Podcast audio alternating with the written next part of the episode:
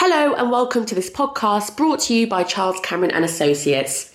Today we'll be discussing what a deposit entails for the purchase of a property. So let's dive into some frequently asked questions. What is a deposit? Quite simply, to buy a property, you can borrow money from a mortgage lender to finance the purchase, but you will be expected to contribute some of your own money as you currently cannot borrow 100% of the amount needed. The money that you contribute is called a deposit, and the deposit can come from a variety of different sources, such as cash savings, equity in existing properties, investments, an ISA, or a gift from a relative who is willing to assist you.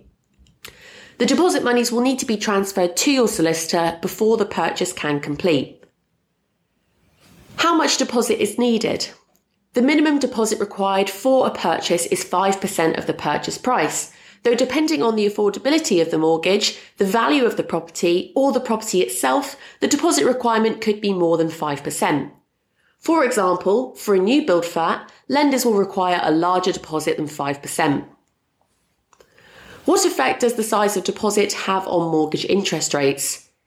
Typically, the higher percentage of deposit that is used can reduce the interest rates offered by lenders. Mortgage providers will tend to offer higher interest rates for higher loan to value mortgages in order to de-risk themselves against negative equity. Interest rates and the range of available products change with each 5% deposit provided, meaning that with a 7% deposit, for example, you'd still be offered rates at 95% loan to value and would need to provide an additional 3% in order to qualify for the next loan to value range of rates offered. What is LTV? LTV, or loan to value, is quite simply the size of the mortgage loan that you are borrowing from a lender against the value of the property in question. So the purchase price minus your deposit is the mortgage loan amount, and the mortgage loan amount versus the purchase price is your loan to value bracket. The lower the loan to value, the more competitive mortgage rates tend to become. How does the loan to value impact on repayments? As we've discussed, the lower the loan to value, the lower the interest rates tend to become. This means that with a lower loan to value, your monthly repayment will be lower. This is because you'd qualify for a lower interest rate as well as the fact that you'll be borrowing less. So let's see this example with some non-real time rates. If we assume a property value of £340,000 and use a deposit of 10%, which is £34,000, the loan to value is 90%. We'll assume an interest rate of 6.46% and this would result in a monthly repayment figure of 1,926. In contrast, with a deposit of 20% on the same value of property, so a £68,000 deposit, the rate offered here could be 5.98% as the loan to value is 80%, resulting in a monthly repayment figure of 1,627. This repayment has reduced due to the lower interest rate and lower loan size. The additional 34,000 deposit could reduce the monthly repayment by nearly £300 per month. Gifted deposit. Who can gift? The types of dot required inside and outside the UK. In order to purchase a property, a buyer can receive assistance in the form of a gifted deposit. But this type of deposit from a third party does meet, need to meet certain conditions depending on the lender in question. Firstly, a gift is required to be a pure gift with no expectation of repayment nor any interest in the property to be held by the donor.